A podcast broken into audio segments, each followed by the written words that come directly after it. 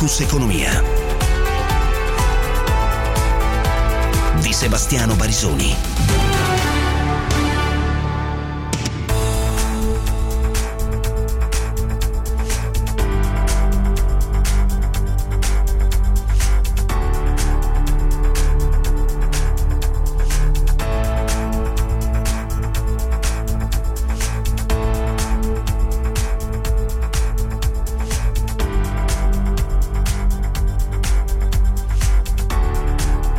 17-11 minuti inizia un'altra puntata di Focus Economia ai temi di questa giornata economico-finanziaria in attesa della conferenza stampa del Presidente del Consiglio Mario Draghi che eh, è slittata appunto alle 18.30, era prevista alle eh, 18 dopo l'incontro con le regioni. Ricordo che l'incontro con le regioni oggi in teoria eh, e soprattutto all'inizio doveva eh, essere vertere soprattutto sulla presentazione del PNRR, quindi il Recovery Plan. In realtà eh, l'oggetto eh, dell'incontro si è spostato da un lato eh, ancora su alcuni strascichi sulla campagna eh, vaccinale, ma soprattutto eh, sulla, ehm, sul tema delle riaperture. Vi è stato oggi un incontro, tra l'altro a Palazzo Chigi, prima è salito ehm, eh, l'onorevole Bersani e poi il segretario della Lega Salvini eh, proprio sul tema delle riaperture e delle date sulle riaperture. Eh, c'è un pressing di una parte del, dei partiti che compongono la maggioranza su questo, e mentre si ragiona, ma ne, lo ricorderemo nel corso del programma, anche eh, della possibilità di partire col piano vaccinale eh, più veloce eh, per le isole minori sul modello greco la Grecia, come sapete, è partita e sta dando la linea a tutti i paesi europei, dell'area mediterranea soprattutto, è partita con un piano vaccinale eh, concentrato anche e soprattutto sulle isole minori e per fine aprile conta di eh, aver reso covid free, quindi tutti vaccinati gli abitanti delle principali 69 isole che sono meta turistica in Grecia. Eh, da quello che si è capito il, il piano dovrebbe, il piano italiano dovrebbe ricalcare questa logica, andare a concentrarsi per quello che riguarda le isole eh, minori, appunto su isole come Ponza, eh, Capri, lì c'è già stata un'iniziativa della regione Campania, eh, ma anche Isola d'Elba, Tremiti, eh, Eolie e quant'altro, ehm, e quindi mm, con alcune garanzie però eh, che chiede il commissario Figliuolo, quindi da un lato la presenza di una struttura sanitaria, a partire da, un, da quello che si è capito, a partire anche da un eh, centro di rianimazione e tutto un insieme di altri dettagli eh, sulla campagna vaccinale. Oggi eh, su questo fronte sono intervenuti anche però i presidenti delle eh, due regioni che sono due isole, e mi riferisco chiaramente a Sicilia e eh, Sardegna, mh, mm, chiedono di andare avanti sia con la proposta di vaccinazione su delle isole minori del paese, ma anche eh, di andare oltre questo e di puntare anche sulla Sardegna e sulla Sicilia. È chiaro che qui il tema è un po' diverso perché un conto è vaccinare un'isola con pochi migliaia di residenti, altra cosa è eh, vaccinare la Sardegna e soprattutto, vista la eh, densità di popolazione, eh, la Sicilia. Però insomma, vedremo che cosa uscirà da, eh, da, questo, o meglio lo ascolteremo più a tardi perché, ripeto, la, la mh, mm, conferenza stampa di Draghi è slittata alle 18.30. Parleremo invece del tema eh, aiuti di Stato da un lato, eh, perché oggi è intervenuto in audizione alle Camere il ministro Giorgetti, ma anche eh, trasporti all'Italia, perché questa mattina era ospite di Radio 24 il ministro eh, Giovannini, eh, per quello che riguarda anche una tensione tra eh, Roma e Bruxelles in merito alla, agli aiuti all'Italia, dopo gli aiuti... Ehm, generosi, diciamo così, ad Air France, ne abbiamo parlato in settimana, eh, la, Bruxelles ribatte che Air, Fran- eh, Air, France si è trovata in crisi adesso, eh, mentre mh, mm, all'Italia è da due decenni che è in crisi, quindi non è legabile all'elemento Covid. Eh, però insomma il governo invece insiste eh, denunciando e sottolineando una disparità di trattamento tra quanto richiesto a Air France, cioè la rinuncia a degli eh, slot minori a Orly e non certo insomma, che cambieranno in maniera significativa eh, quella che è la strategia di Air France rispetto a quello che viene chiesto ad, eh, ad Alitalia. C'è il sospetto, la polemica che, vi, che Bruxelles possa essere diciamo così sensibile alle eh, richieste delle compagnie low cost del centro Europa, ma anche a Lufthansa e agli interessi in qualche modo di Lufthansa e Air France. E qualcuno mi sta scrivendo che non si vede la diretta, sì, chiedo Venia, c'è un problema tecnico per cui eh, la parte di video oggi ha solo la parte audio, diciamo così, e con lo streaming mh, mm, abbiamo un problema tecnico sul, sulle telecamere, speriamo di risolverlo il prima eh, possibile. Eh, ancora invece, tornando ai temi di questa puntata, la vicenda autostrade, eh, non dico che si complichi, eh, però eh, ha un nuovo capitolo, nel senso che eh, quando si pensava che ormai fosse tutto concluso dopo l'offerta della Cassa Depositi e Prestiti e dei fondi Blackstone e Macquarie, eh, c'è arrivata la manifestazione di interesse della spagnola ACS, eh, che è un grossissimo gruppo infrastrutturale spagnolo, ma eh, proprietà di Florentino Perez, che molti ascoltatori magari conoscono, essendo il presidente eh, del Real Madrid, e dà una valutazione di autostrade fino a 10 eh, miliardi, per, nel senso che offre 10 miliardi di euro per comprare, secondo l'indiscrezione del Financial Times che avrebbe visionato una lettera, per comprare la quota di Atlantia in, in Aspi. Eh, e quindi cercheremo di capire come eh, modif- possa modificarsi l'intera vicenda.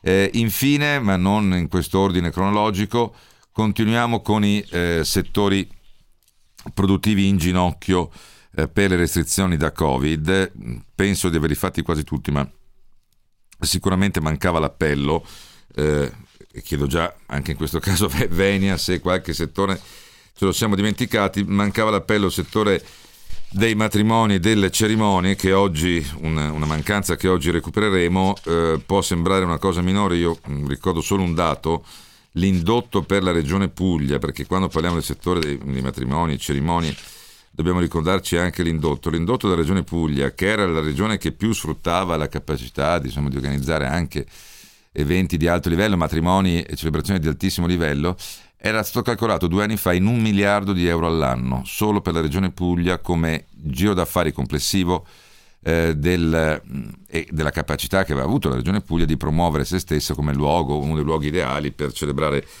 eh, eventi. Ne parleremo appunto con il presidente di Asso eventi perché dentro ci sono sì matrimoni ma ci sono tutti gli eventi di carattere anche generale che possono essere eventi di business come eventi di carattere ludico e sociale e tutta la parte quindi eventi aziendali pubblici e privati, eventi musicali, meeting, eventi formativi, eventi di moda, insomma tutti i settori che in questo momento sono praticamente chiusi o con pochissime eccezioni si tenta di aggirare la cosa con eh, con eh, dei collegamenti digitali, ma chiaramente non è la stessa cosa e soprattutto non ha la stessa ricaduta come impatto, come impatto economico. 349 238 6666 per sms e whatsapp, la pagina di Focus Economia sul sito di Radio 24 e la diretta su Facebook no, nel senso che oggi eh, su Facebook si sente solo la voce.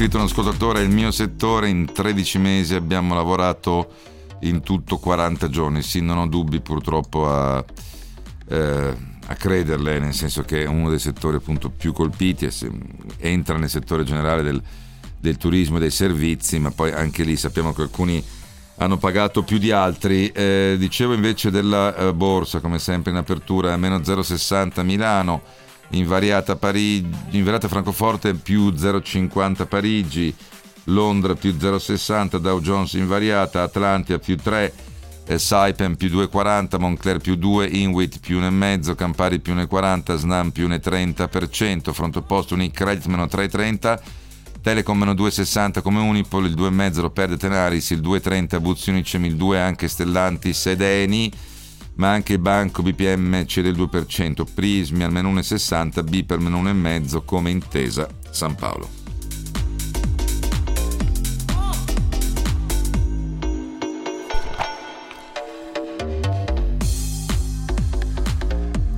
Partiamo come sempre dalle notizie economiche di carattere internazionale, le richieste di sussidi alla disoccupazione negli Stati Uniti sono aumentate più delle attese eh, hanno toccato quota 744 mila. Gli analisti invece si eh, aspettavano una quota di 694 mila, quindi addirittura un calo. Eh, tant'è che eh, il ministro dell'economia americano, eh, Gian- segretario del tesoro, eh, Janet Yellen eh, ha detto che eh, per mettere fine alla crisi sanitaria eh, e poi quella, alla conseguente anche crisi economica servono significativi nuovi stimoli per la eh, ripresa anche se le prospettive globali sono migliorate in modo importante rispetto allo scorso anno grazie agli stimoli di bilancio e monetari già, mh, già utilizzati ma il lavoro non è finito data l'elevata incertezza e il rischio di cicatrici permanenti. Sullo stesso tenore l'intervento anche della Presidente della Banca Centrale Europea Christine Lagarde al meeting del Fondo Monetario Internazionale ha detto che è cruciale evitare di, ritirare le politiche di sostegno prematuramente sia sul fronte monetario, quindi tasse di interesse, che eh, su quello fiscale, in questo caso per fiscale si intende i conti pubblici, quindi sul fronte del, della spesa pubblica eh, che sta eh, continuando a crescere, deficit e debito, mh, mm, per fronteggiare l'emergenza eh, Covid.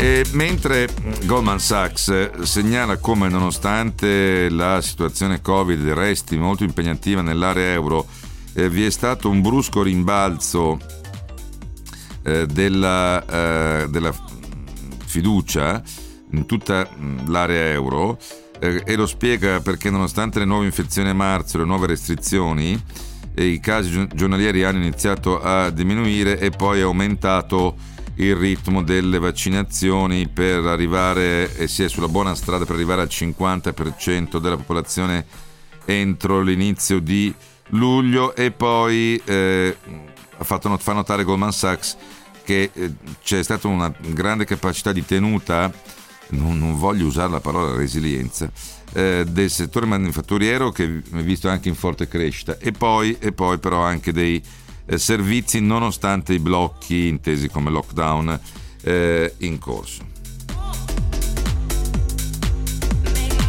Tant'è che eh, si attende Goldman Sachs eh, che il livello del PIL reale a livello di area euro superi il livello pre-pandemia nel quarto eh, trimestre. trimestre.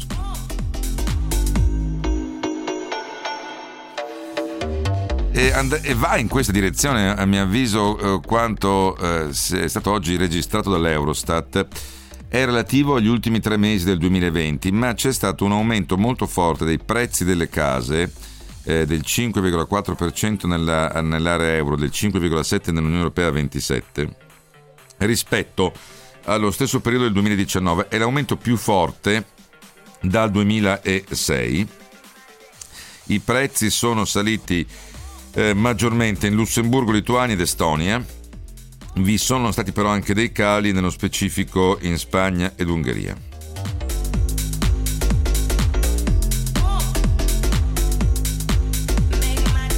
E ricordo che, perché ce ne siamo occupati anche con Nomisma, che invece per quello che riguarda l'Italia eh, c'è stata una, mm, anche in questo caso un aumento dei prezzi non così forte come la media europea, però ricordo anche le previsioni eh, di Nomisma di un possibile rallentamento nell'aumento dei prezzi eh, quando diciamo, vi sarà la possibilità di spendere e di tornare a spendere anche per altre forme di consumo eh, nei prossimi mesi.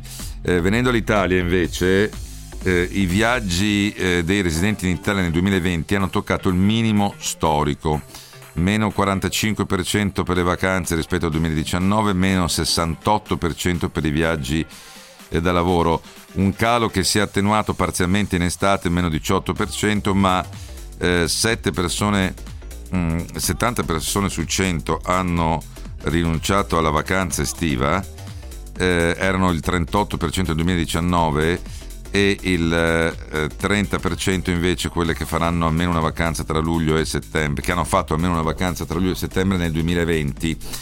Eh, i viaggi all'estero, come dicevo, sono crollati meno 80%, eh, le località italiane sono state meno colpite, anche perché appunto quando non si è andati all'estero, quando si è andati in vacanza, si è rimasti in Italia con un meno 37%, il 90% dei viaggi, 90,9%, eh, 91% praticamente, ha riguardato proprio destinazioni italiane.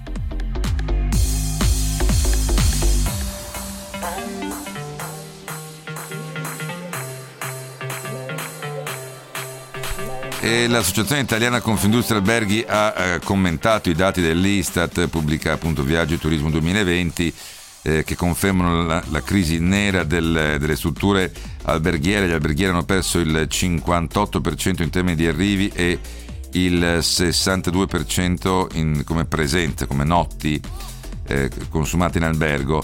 Eh, turismo d'affari, fiere, congressi di fatto azzerato e denuncia appunto ehm, Confindustria Alberghi che nel 2021 la situazione non è ancora migliorata, eh, anche perché l'attività alberghiera è sostanzialmente ancora fermo, eh, ancora ferma, mette a rischio questo imprese e lavoratori, sono 180.000 nel solo comparto eh, alberghiero. Visto che parlavo appunto di alberghi e turismo, andiamo sul primo tema e mi riferisco al, al tema di chi sta più perdendo eh, dal, dalle chiusure.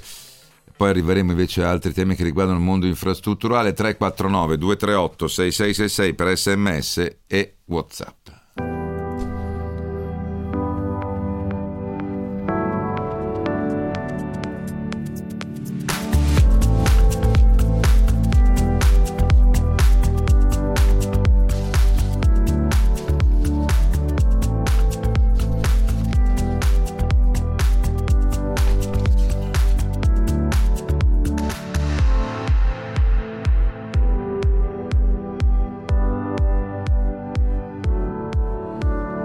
Parliamo sì di turismo, di preparazione all'estate, anche se può sembrare un po' stonato, ma in realtà eh, si parla di preparazione perché, come spesso ripetono gli operatori e i soggetti economici del settore, devono avere anche il tempo di prepararsi. Ecco perché continuo a dire che è importante che il governo cerchi di fissare delle date.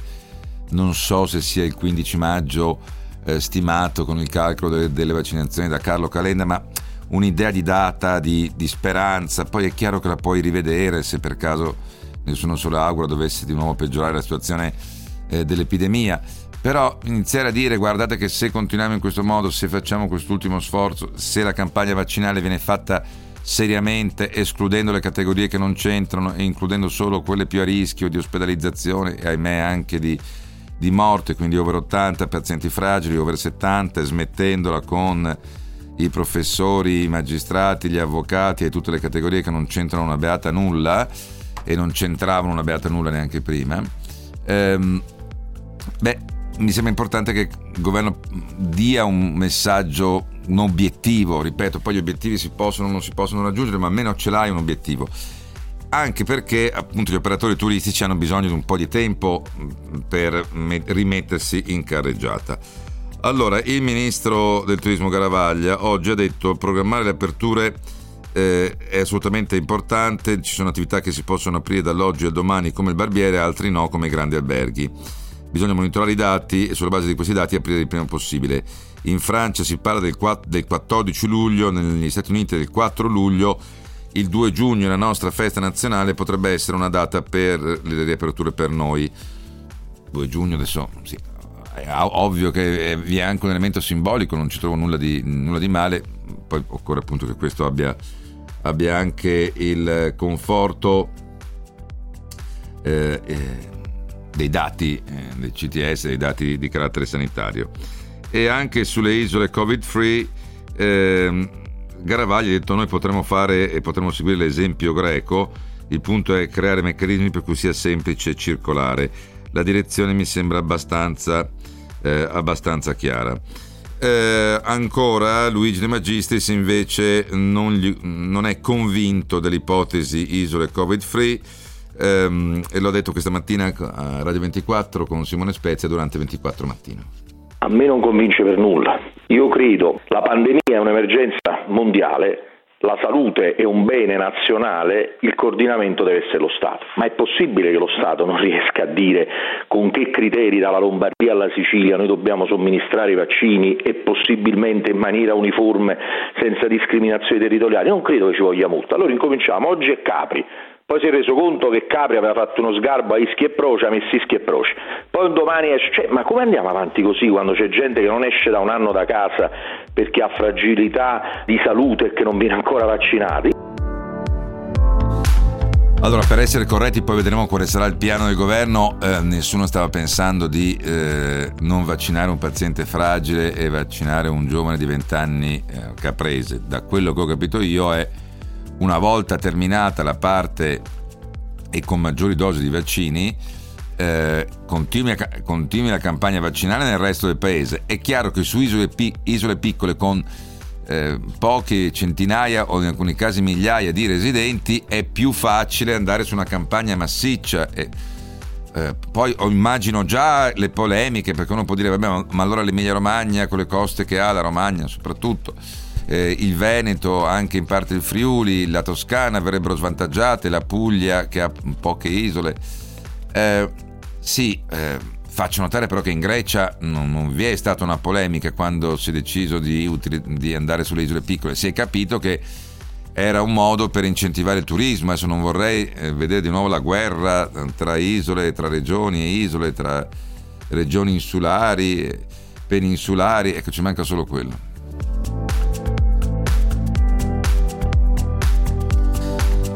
Eh, del tema dei eh, trasporti per l'estate mh, mm, ha parlato oggi, sempre eh, con Simone Spezia 24 mattino, anche il ministro Enrico eh, Giovannini ricordando e raccontando di essere al lavoro proprio con il ministro Garavaglia per avere un sistema di trasporti sicuro sia per l'Italia che per l'estero.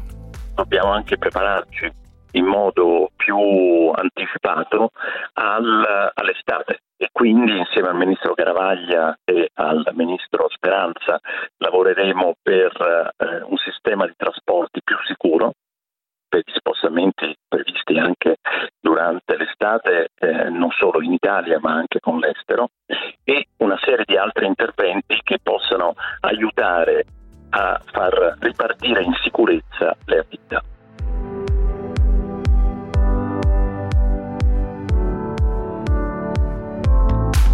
Infatti vedo che c'è anche Montisola in mezzo al lago di Iseo. Vabbè, ragazzi, eh, il turismo greco è isolano? Sì, in grande, in grande parte, però insomma esiste anche la, eh, la, penisola greca. Ho solo detto che lì non ho visto polemiche eh, tra, eh, tra, territori.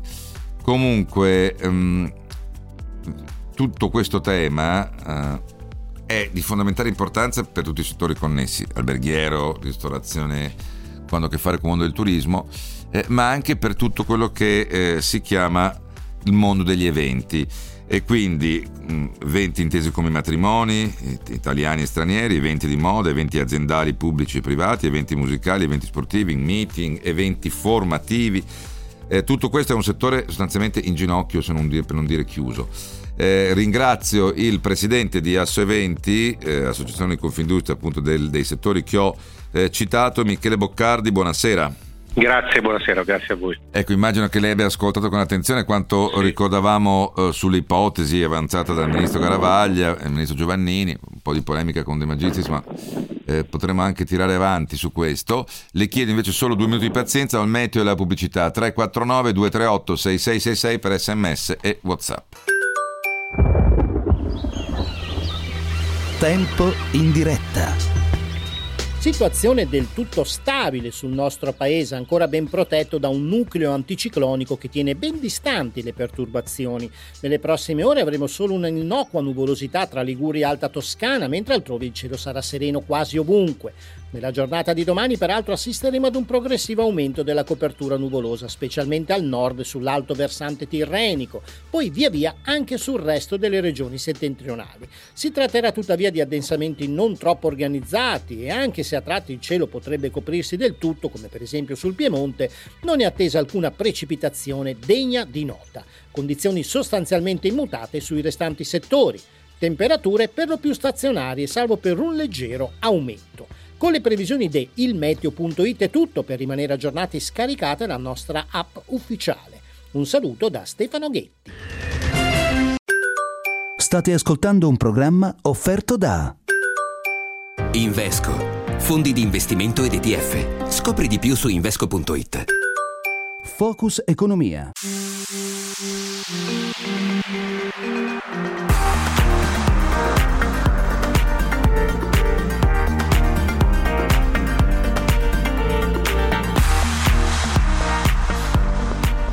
17.39 minuti, non vi dico i messaggi che sono arrivati al 349-238-6666 sul tema delle isole, a parte il fatto che qualcuno segnala che c'è anche l'isola Tiberina, vabbè dai vacciniamo anche quella a Roma. Eh, no, eh, alcuni parlano di eh, diciamo, inqualificabile discriminazione, per esempio con i luoghi della montagna che hanno già dovuto rinunciare alla stagione invernale.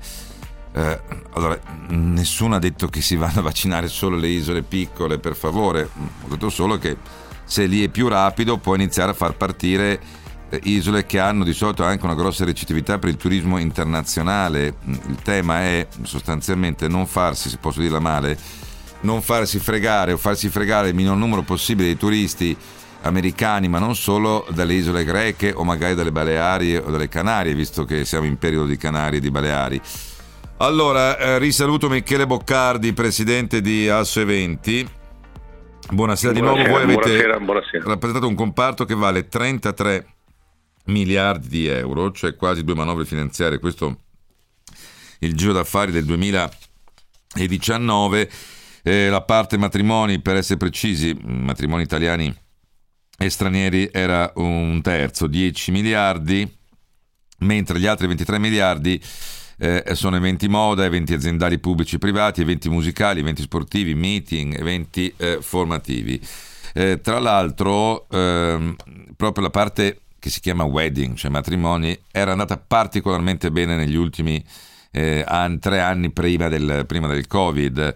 Eh, pensate che nel 2019 erano stati realizzati 171.000 matrimoni, di cui 9.200 di eh, stranieri eh, con eh, un fatturato di 7 miliardi e 3 per i matrimoni italiani, 2 miliardi e 6 però, quindi vuol dire che spendono molto di più gli stranieri, vista la proporzione tra i 162 mila italiani e i 9 mila stranieri, di 2 miliardi e 600 milioni per i matrimoni stranieri. Questo è il dato, è il dato strettamente del giro d'affari vostro.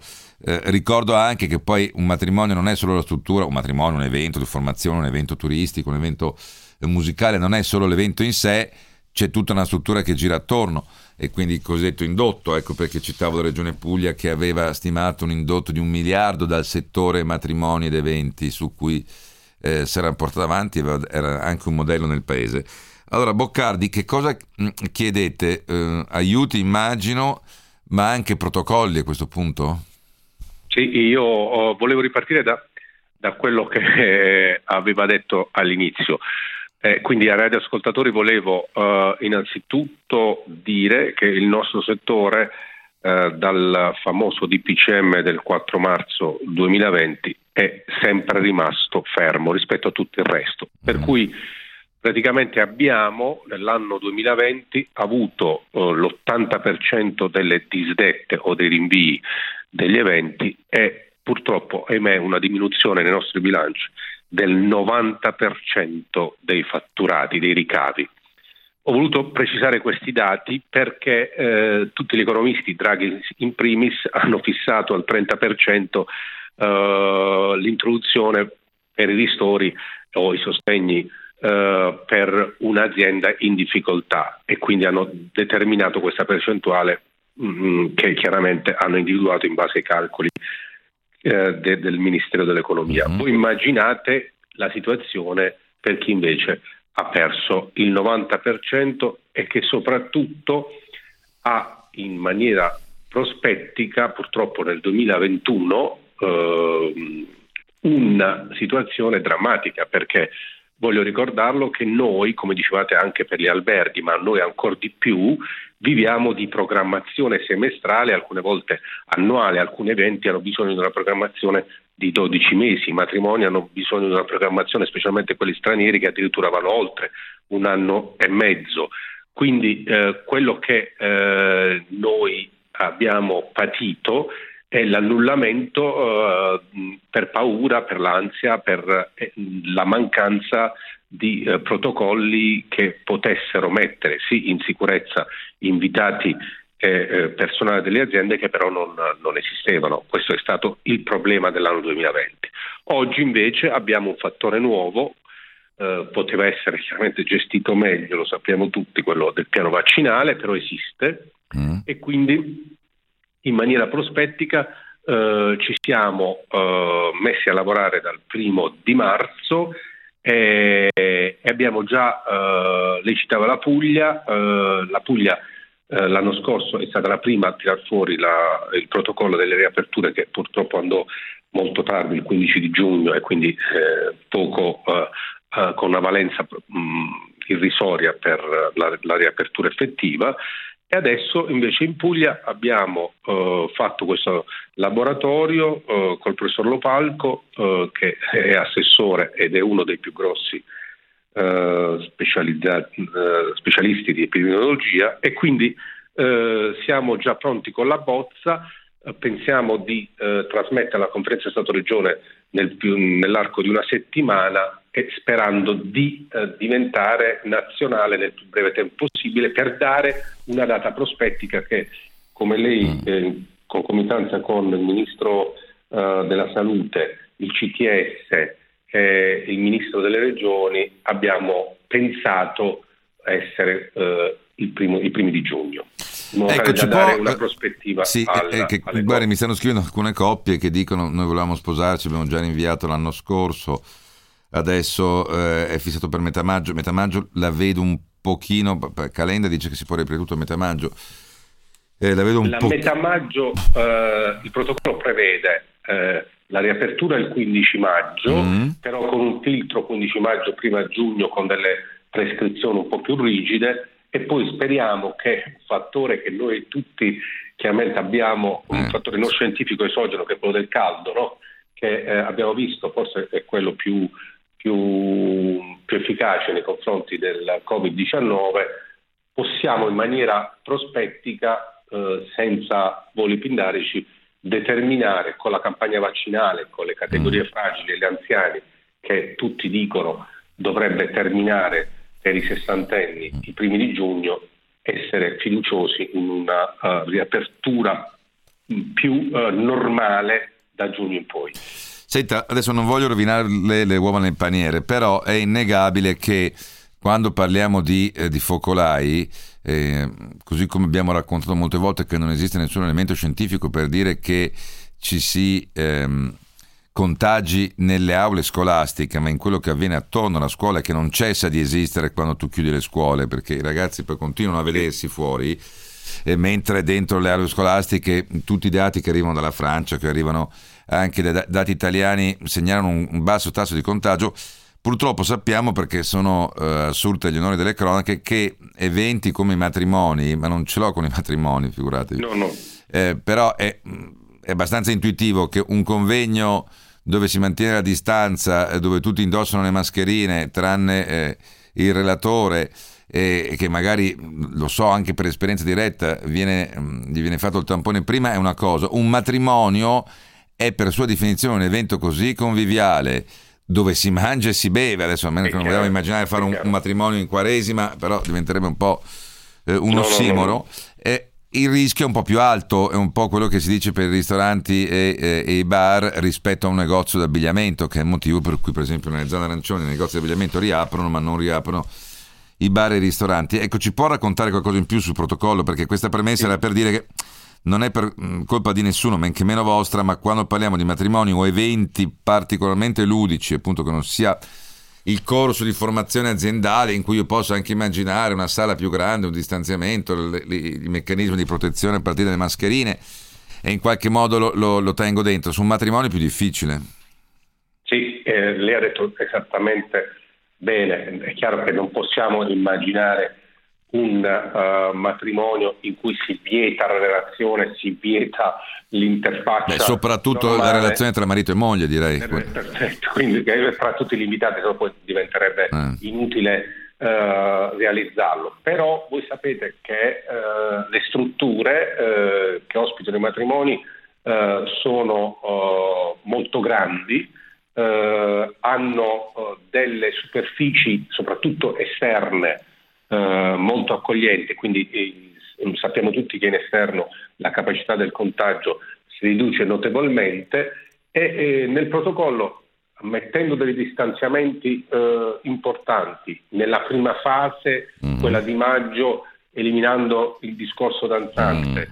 e soprattutto ehm, chiaramente mettendoci nella condizione di eh, ottemperare dei, all'interno, noi ci siamo tutti attrezzati con i Covid manager che saranno attenti a fare in modo che le prescrizioni vengano eh, vengono fatte, vengono dagli invitati, eh, secondo me con delle attenzioni maggiori è sempre più, secondo, è, è sempre più con, conveniente però avere una festa in una struttura convenzionata ufficiale che, che magari farla, che farla in una situazione eh, magari di una villa privata dove magari tutto è permesso e non ci sono nessun tipo di regole. Quindi ecco, senta, ma se me... dovesse per concludere darmi, adesso non voglio che ci sveli tutte le linee guida perché se ben capito volete ancora confrontarvi col governo e lei sì, ci stava perfetto. dicendo, però insomma eh, per dare un'idea, eh, lì le linee guida quali saranno? Eh, tamponamento e tracciamento? Mascherina, immagino elementi di protezione no, ma allora, un Covid manager ce l'ha già detto, cioè qualcuno che poi garantisca il rispetto delle la, procedure. La mascherina, la rilevazione della, della temperatura che prima non, l'anno scorso era facoltativa, ora sarà obbligatoria all'ingresso, eh, l'autocertificazione da parte di tutti gli invitati che depositeranno prima, eh, tanto per noi non, non è difficile in quanto la lista degli invitati ai singoli certo. matrimoni arriva in struttura almeno tre giorni prima, il censimento quindi degli invitati esiste, quindi non c'è problema e, e soprattutto uh, mm. l'attenzione uh, a evitare assembramenti durante uh, l'esecuzione del, del, del, del matrimonio. Allora... La riduzione a tavola, i tavoli non saranno più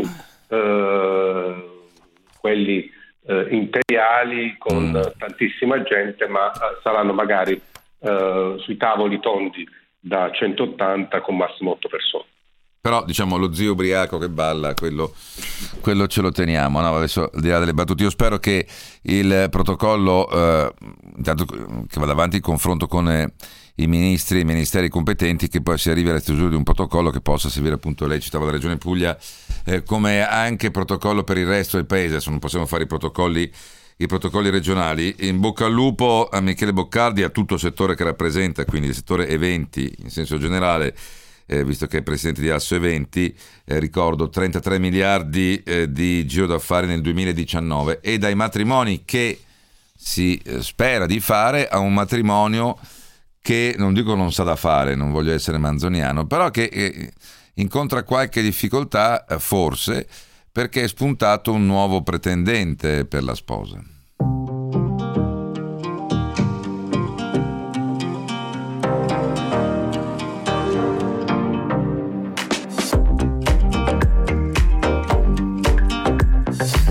sì, perché sembrava tutto fatto per eh, matrimonio, insomma, eh, forse un divorzio, matrimonio, se non voglio addentrarmi in paralleli eh, arditi, dicevo sembrava tutto fatto per quello che riguarda l'operazione eh, di cessione da parte di Atlantia della quota di controllo di autostrade per l'Italia, cessione eh, da, dare, da, fare a favore di Cassa Depositi e Prestiti dei fondi eh, Blackstone e Macquarie.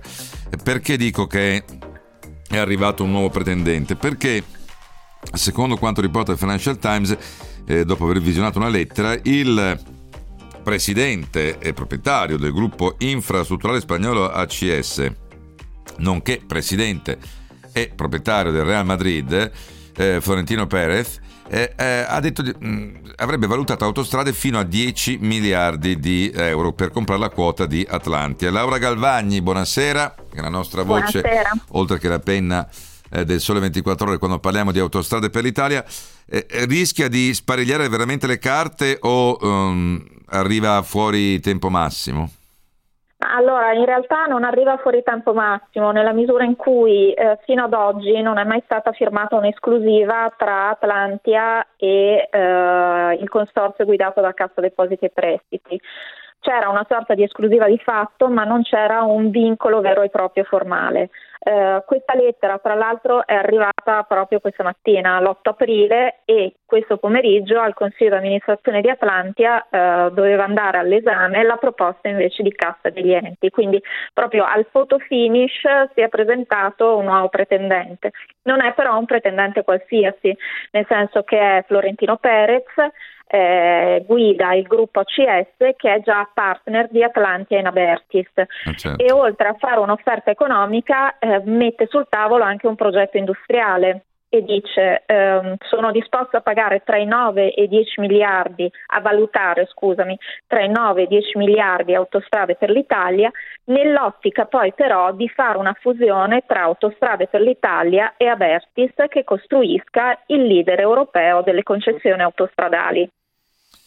Eh... Quindi sì. Spariglia un po', eh, spariglia un po', ecco sì, perché quello che vorrei capire adesso al di là se ci fosse un'operazione eh, privato su privato, la seguiremo come abbiamo sempre seguito queste eh, operazioni. Però ricordiamoci cosa è successo. Dopo il crollo del ponte Morandi e mentre la magistratura sta indagando stanno emergendo pesantissime responsabilità nei vertici di allora di Autostrade per l'Italia e vedremo eh, quanto fossero informati oltre che coinvolti gli azionisti di riferimento Benetton.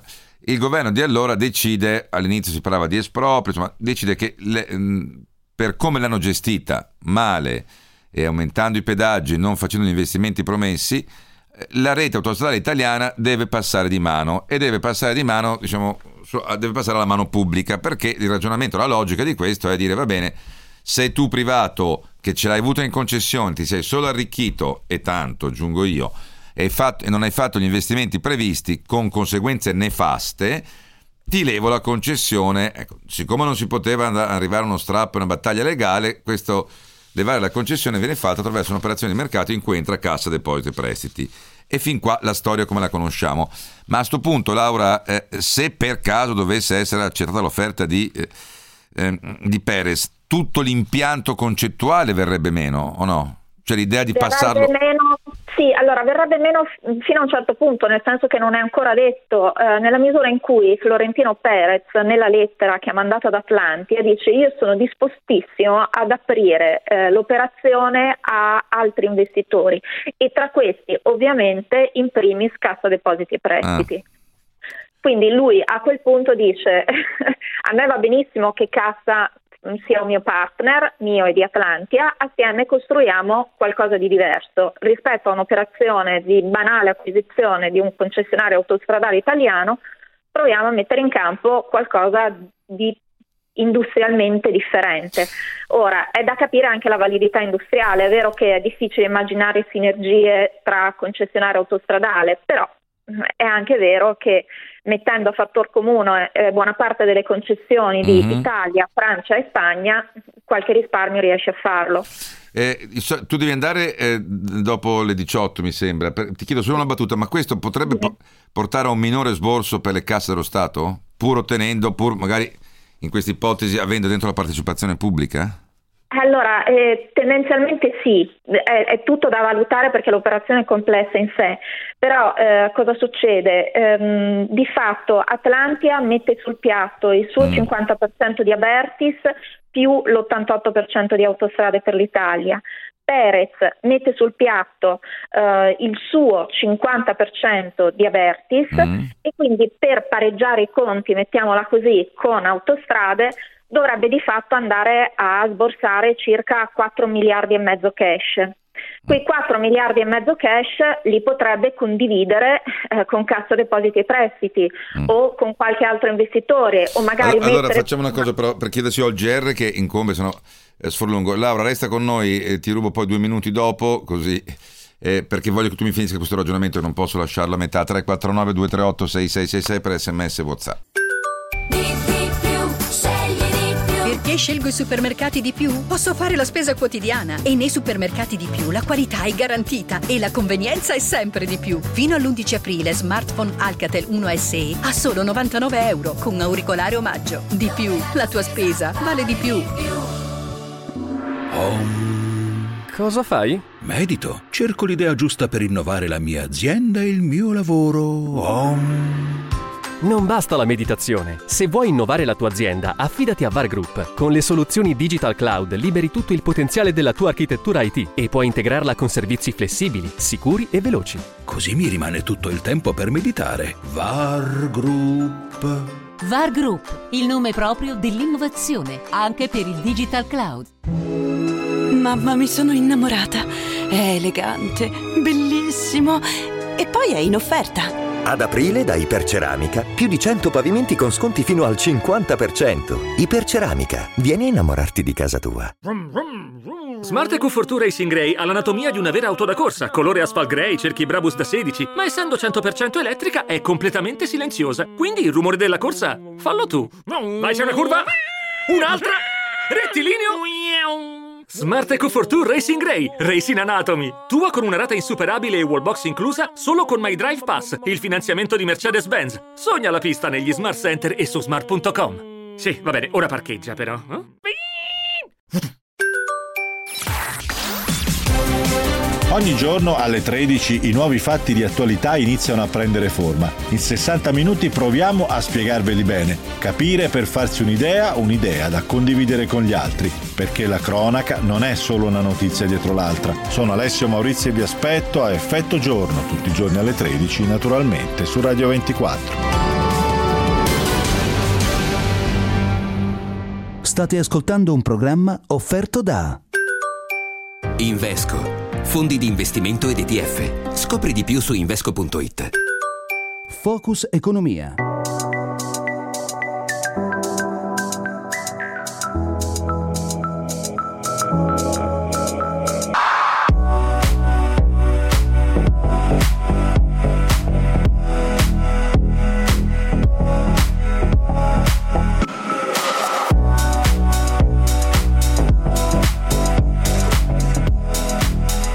E 9 minuti di nuovo in diretta con Sebastiano Berisoni. Ho chiesto a Laura Galvani di eh, trattenersi ancora qualche eh, minuto perché eh, Laura, sulla vicenda autostrade, dopo l'interessamento, eh, almeno così sembra, di eh, Florentino Perez e quindi del gruppo spagnolo ACS, che come tu ricordavi è già presente in accordo con autostrade eh, sul, con Atlantia sul, su Abertis, tu stavi ipotizzando che in realtà questo potesse non escludere una comunque partecipazione da parte di Cassa Depositi e Prestiti.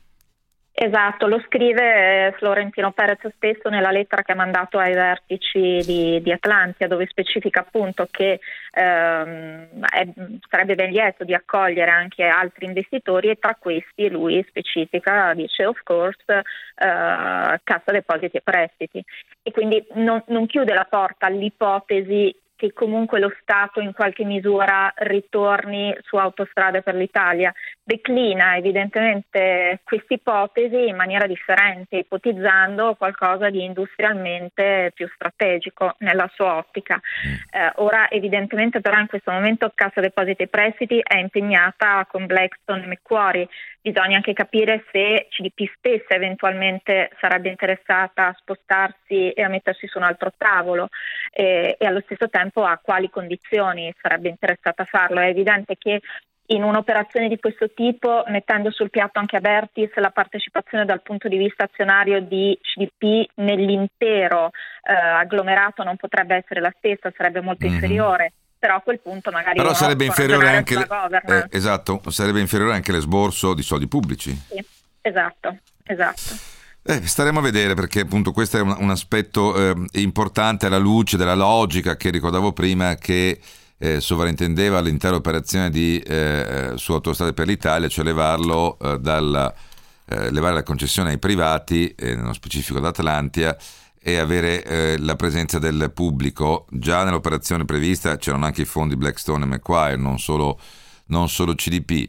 Però se mag- magari fosse garantita la presenza del pubblico, poi non so se diventerebbe una golden, eh, golden share o qualcosa del genere, beh, eh, potrebbe mm, avere uno sviluppo interessante. Dico potrebbe perché al momento appunto è arrivata all'improvviso questa esatto. questa offerta. Grazie Laura Galvagni, ti lascio veramente andare, non fingo eh, adesso. E invece per quello che riguarda la borsa, vi do solo la chiusura, meno 0,66%. oggi in, mm, a Milano è invariato il Dow Jones. Vorrei però fare un commento con Radio Cori, sole 24 ore su questo, perché Milano è l'unica negativa, adesso niente di grave. Eh, Parigi guadagna lo 0,60, Francoforte più 0,20, Londra più 0,80, il Dow Jones è invariato. Allora un commento generale sui titoli, poi Unicredit perde il 3,36, Telecom il 2,70 come Unipol, Tenaris il 2,5, Stellantis meno 2,30, Buzzi meno 2%, eh, per cento, invece Bene Atlantia più 3,10 appunto, ne abbiamo appena parlato, Saipem più 1,80, Moncler più 1,70, Inwit più 1,60%. Eh, dicevo, al di là del caso Atlantia, che chiaramente poi ha mosso anche la borsa, Enrico Miele, Radio Corre sulle 24 ore, buonasera. Enrico, mi senti? Ti abbiamo perso all'inizio. Sì, sì, sì, buonasera. Ecco, dicevo, al di là di Atlantia, il, il tono della giornata complessiva. Allora, il tono della giornata complessiva ha fatto sì che Milano alla fine fosse mh, l'unico listino importante in negativo in Europa, anche se con un frazionale come anticipavi tu. Perché? Perché noi sappiamo che sul listino milanese pesano in particolare gli istituti di credito. Oggi la peggiore è stata Unicredit perché? Eh, perché ci sarebbero delle, secondo qualche operatore, ci sarebbero delle previsioni non particolarmente brillanti sui risultati del primo trimestre, in particolare per quanto riguarda i margini di interesse che sappiamo essere una voce corposa delle entrate delle banche. Um, tutto questo in attesa ovviamente che arrivi il nuovo amministratore delegato Orcel sulle strategie di possibile fusione di cui parliamo tutti i giorni. Questo ovviamente oltre a zavorrare i titoli della banca di Gaio Lenti ha uh, portato a vendite su tutto il comparto perché ovviamente una trimestrale debole da parte uh, di una delle principali banche del paese getta un'ombra, uh, seppur ipotetica, sui conti anche degli altri istituti di credito. Eh, sì, e, que- e, questo spiega, come tu ricordavi, visto il peso del mondo, del mondo bancario, anche perché dell'andamento di Milano rispetto alle altre borse eh, europee. Eh, grazie anche per questo breve, ma insomma panoramico aggiornamento a Enrico Miele, Radio Corriere Sole 24 Ore. Eh, ricordo invece a chi mi sta scrivendo che la conferenza stampa di Mario Draghi è slittata alle 18.30. L'oggetto eh, diciamo, principale dell'incontro di oggi tra eh, il Presidente del Consiglio e le regioni era l'illustrazione del piano, eh, come si chiama, PNRR, no? Il piano, quello che noi chiamiamo Recovery Plan e le sue articolazioni.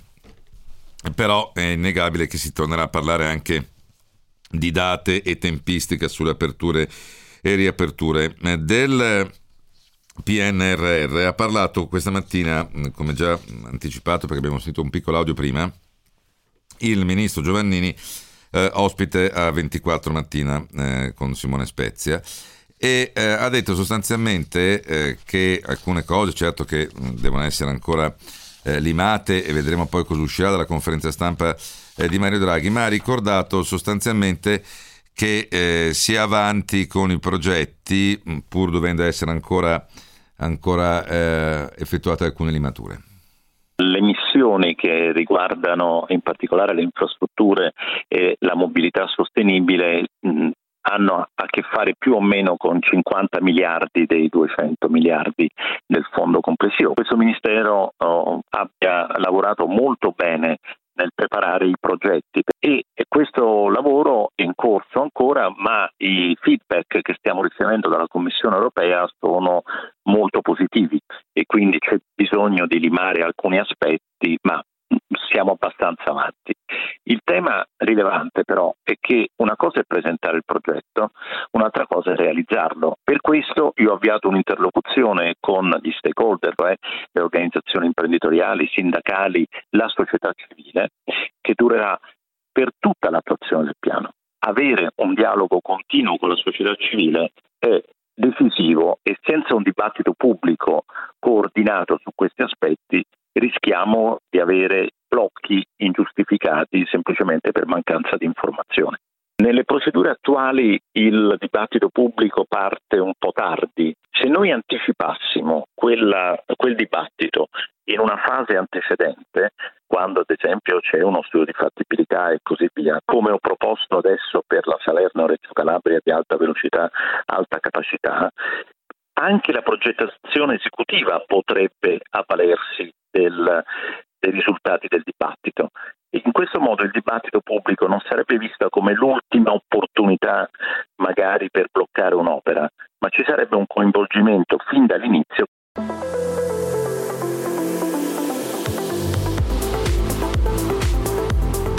Così appunto il ministro Giovannini, sappiamo però, e lo diceva lo stesso Giovannini, una cosa è fare progetto e avere il via libera dall'Europa, le interlocuzioni di cui parlavamo anche ieri di carattere informale che sono in corso, nel senso che i progetti eh, comunque vengono inviati a livello appunto informale a, alle strutture di Bruxelles e eh, in modo da avere una prima valutazione per non aspettare l'invio formale e complessivo di tutto il recovery plan a fine a fine mese. Eh, però già eh, Giovannini diceva attenzione, una cosa sono i progetti, l'altra è la realizzazione e ne sappiamo qualcosa proprio sui progetti infrastrutturali. Molte volte abbiamo ricordato quante autorizzazioni, quanti anni passano solo per il via libera, cioè per poter eh, iniziare eh, la, po- la posa della prima pietra.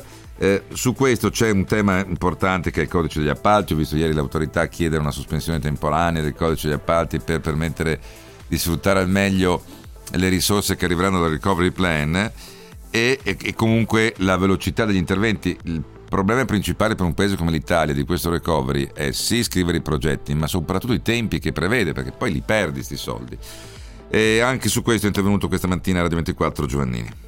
Stiamo lavorando con una commissione istituita insieme al ministro Brunetta con la partecipazione delle tre istituzioni chiave su questi aspetti, cioè la Corte dei Conti, il Consiglio di Stato e l'autorità anticorruzione, oltre che i ministeri naturalmente, per identificare delle soluzioni che consentano più che semplificare di reingegnerizzare l'intero processo. Vorrei ricordare che secondo uno studio della Banca d'Italia di un paio d'anni fa per opere eh, superiori a 5 milioni di euro e chiaramente molte opere del recovery plan vanno oltre questo limite, ci vogliono mediamente 10 anni. Noi dobbiamo realizzarle e metterle in opera entro 5 anni. La fase di progettazione è limitata dalle competenze nelle stazioni appaltanti, cioè nelle pubbliche amministrazioni, soprattutto locali.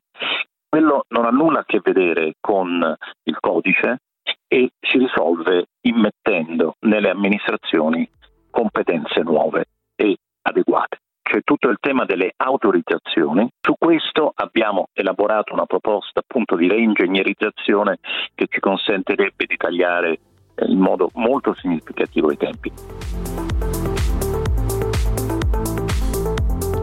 E poi un passaggio dell'intervento uh, del ministro Giorgetti oggi invece in audizione alle commissioni mh, di attività produttive della Camera e del eh, Senato. Giorgetti ha annunciato uh, intanto che si sta valutando una golden power per le filiere che ne sono escluse, il riferimento secondo me molto neanche tanto implicito era al caso Iveco. Eh, dall'altra parte però eh, ha detto che eh, per le crisi aziendali si sta eh, lavorando per attivare il, una specifica struttura e quindi un fondo per traghettare le imprese in temporanea difficoltà verso condizioni migliori quando vi siano prospettive eh, di ripresa. Così appunto il ministro dello sviluppo economico Giorgetti che poi sulla vicenda invece all'Italia ha chiarito il governo è intenzionato a fare molto presto, ha ricordato che eh, anche il ministro Orlando sta lavorando per immaginare iniziative per ridurre al minimo l'impatto sui lavoratori, ma insomma che i tempi eh, su Alitalia mh, dovrebbero essere eh, i più rapidi possibili.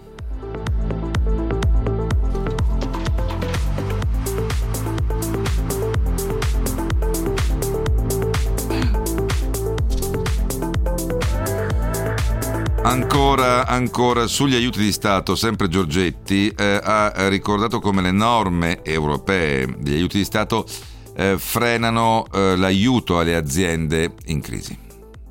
L'Italia dovrà partecipare attivamente alla discussione avviata in ambito europeo per la revisione in materia di aiuti di Stato, per rimuovere una serie di vincoli e limitazioni che potevano giustificarsi nella fase di costruzione del mercato interno, ma che risultano oggi decisamente anacronistici se non autolesionistici quando si tratta di fronteggiare la concorrenza delle economie emergenti.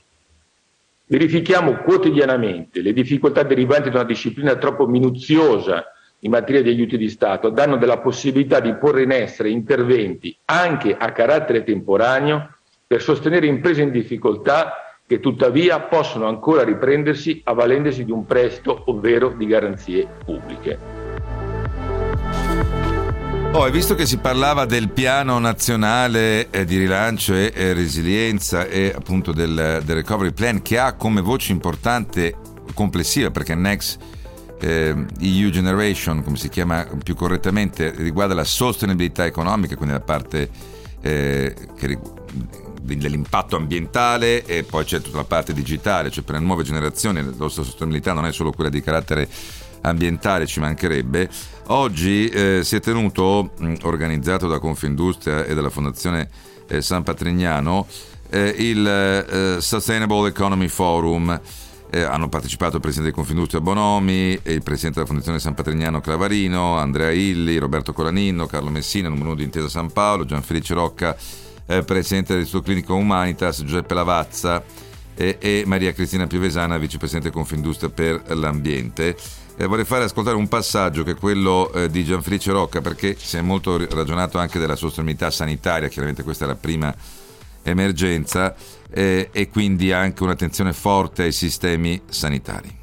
Tornare indietro dopo il Covid e rendersi conto che il problema dei sistemi sanitari e il problema dell'Europa basata sul welfare, dove la salute è un elemento importante, un'Europa quindi che si pone eh, in mezzo fra Cina e, eh, e Stati Uniti, rimane da costruire e per costruirlo occorre un meccanismo di governance e di pensiero strategico che è una delle cose più sofisticate che c'è in questo momento, a mio vedere, a carico della politica globale e della politica europea e della politica italiana. Oggi le scienze della vita, l'uomo ha trasferito molto dei suoi interessi, una volta era l'agricoltura, poi l'industria, poi i servizi poi oggi vivere meglio. Ma gestire questo aspetto, che è un aspetto profondamente politico e profondamente sociale, richiede mettere insieme delle competenze economiche, di sostenibilità e di, e di scientificità in un modo assolutamente innovativo. Ora, rivedere anche i sistemi sanitari, implementare, tutto questo richiede risorse. Perché lo dico? Perché uno dei temi dibattuti in questo momento, soprattutto negli Stati Uniti, eh, ma un tema che l'Italia porta e, e porterà eh, nella, visto la presidenza italiana del G20, che poi è dedicata anche ai temi della sostenibilità, è il reperimento delle risorse. Cioè adesso noi possiamo immaginare che in una fase di emergenza come questa eh, chiaramente si, fa, si, vada a deficit, però poi le risorse vanno anche reperite. Perché lo dico? Perché negli Stati Uniti, e ripeto, anche eh, attraverso la guida italiana del G20, si sta ragionando eh, da un lato sulla web tax tema a me molto caro perché continuo a ritenere inaccettabile il privilegio eh, che viene garantito ai colossi del web di andare a pagare le tasse dove più gli conviene, non dove fanno i ricavi, ma in generale che sia allargato anche per l'ipotesi americana di una minimum eh, tax. Vorrei capire con Angelo Mincuzzi, che ne ha scritto anche oggi sul Sole 24 Ore. Buonasera Angelo. Buonasera. E perché si dice che la minimum tax potrebbe addirittura superare e quindi far accelerare il progetto della web tax. La web tax era un progetto caldeggiato molto da Francia, Italia, Germania, bloccato di fatto da Trump eh, che aveva minacciato ritorsioni per difendere i colossi del web eh, statunitensi. L'aria è cambiata con, eh, con Biden e vorrei capire perché invece la minimum tax andrebbe oltre, non integrando anche accorpando anche l'idea della web tax. Ma è chiaro che gli Stati Uniti la web tax non la vogliono perché colpisce eh, di fatto soltanto le corporation americane, perché tutte le grandi corporation del web, o quasi, mm-hmm. sono americane. Quindi eh, è una tassa che non è amata dal, dagli Stati Uniti, eh, qualunque sia l'amministrazione in carica. Il, la minimum tax ha un obiettivo invece più alto è eh, un obiettivo che riguarda praticamente tutte le società mondiali che utilizzano i paradisi fiscali per eh, abbattere le, le, loro tasse. Mm-hmm. In questo momento, appunto, come dicevi tu prima, gli Stati Uniti hanno bisogno di risorse perché... Eh, sì, non solo loro, lanciare... magari fossero solo loro. Non, eh. solo loro. non solo loro, però il ragionamento che Biden fa è questo. Noi abbiamo bisogno di, di tante risorse per il piano infrastrutturale, e, eccetera, eccetera. Dove le troviamo queste risorse? Le troviamo nelle multinazionali che hanno accumulato in questi anni tantissimi guadagni, li hanno dire, eh, custoditi nei paradisi fiscali dove pagano zero tasse oppure in, in altri paesi come l'Irlanda dove eh, pagano tasse molto basse e le facciamo pagare a loro in questo modo istituendo per primi, noi per primi Stati Uniti, una eh, minimum tax del 21%. Poi siamo disposti a parlare, a trattare con tutti gli altri attraverso il G20 e attraverso l'Ocse per arrivare ad una minimum tax comune, che è, quella, che è l'obiettivo eh, che gli Stati Uniti vogliono raggiungere, ma gli Stati Uniti sono pronti a fare da soli. È una situazione che ricorda molto eh, il periodo della susseguente alla crisi dei subprime. Mm-hmm. Anche in quel momento gli Stati Uniti erano a caccia di risorse. Cosa hanno fatto? Hanno, fa- hanno praticamente abbattuto il segreto bancario. Ah beh, la, la famosa vicenda con le banche svizzere, no? Esatto, hanno abbattuto il segreto bancario. Quindi gli Stati Uniti sono, come dire, in questo caso, in questa situazione e oggi, credo che siano pronti a fare la stessa cosa con i paradisi fiscali e con le multinazionali, cioè eh, andare dritti fino a raggiungere l'obiettivo Ecco, quindi se ho ben capito dalla tua ricostruzione, eh, si tratterebbe da un lato di non eh, chiamarla più diciamo, web tax e quindi concentrare quella che verrebbe considerata una penalizzazione solo sui gruppi americani, visto che quelli sono i colossi del web, allargandolo però la platea a tutti i beneficiari, che siano società del web, che siano società manifatturiere, dei servizi o quant'altro, che beneficiano di quotazioni, irris- di, quotazioni di una pressione fiscale irrisoria eh, nei paradisi eh, fiscali. E sarà questo il tema del G20, su cui poi, uno dei temi anche del G20, su cui poi torneremo eh, a sentirci Angelo. Intanto ringrazio il collega Angelo Mincuzzi e chiudo qui il programma. Fra pochi minuti dovrebbe iniziare la conferenza eh, di Mario Draghi. Eh, dopo l'incontro con le regioni, noi invece ci sentiamo domani dalle 17 in poi per chiaramente torna anche la poco invidiabile classifica per un'altra puntata di Focus Economia.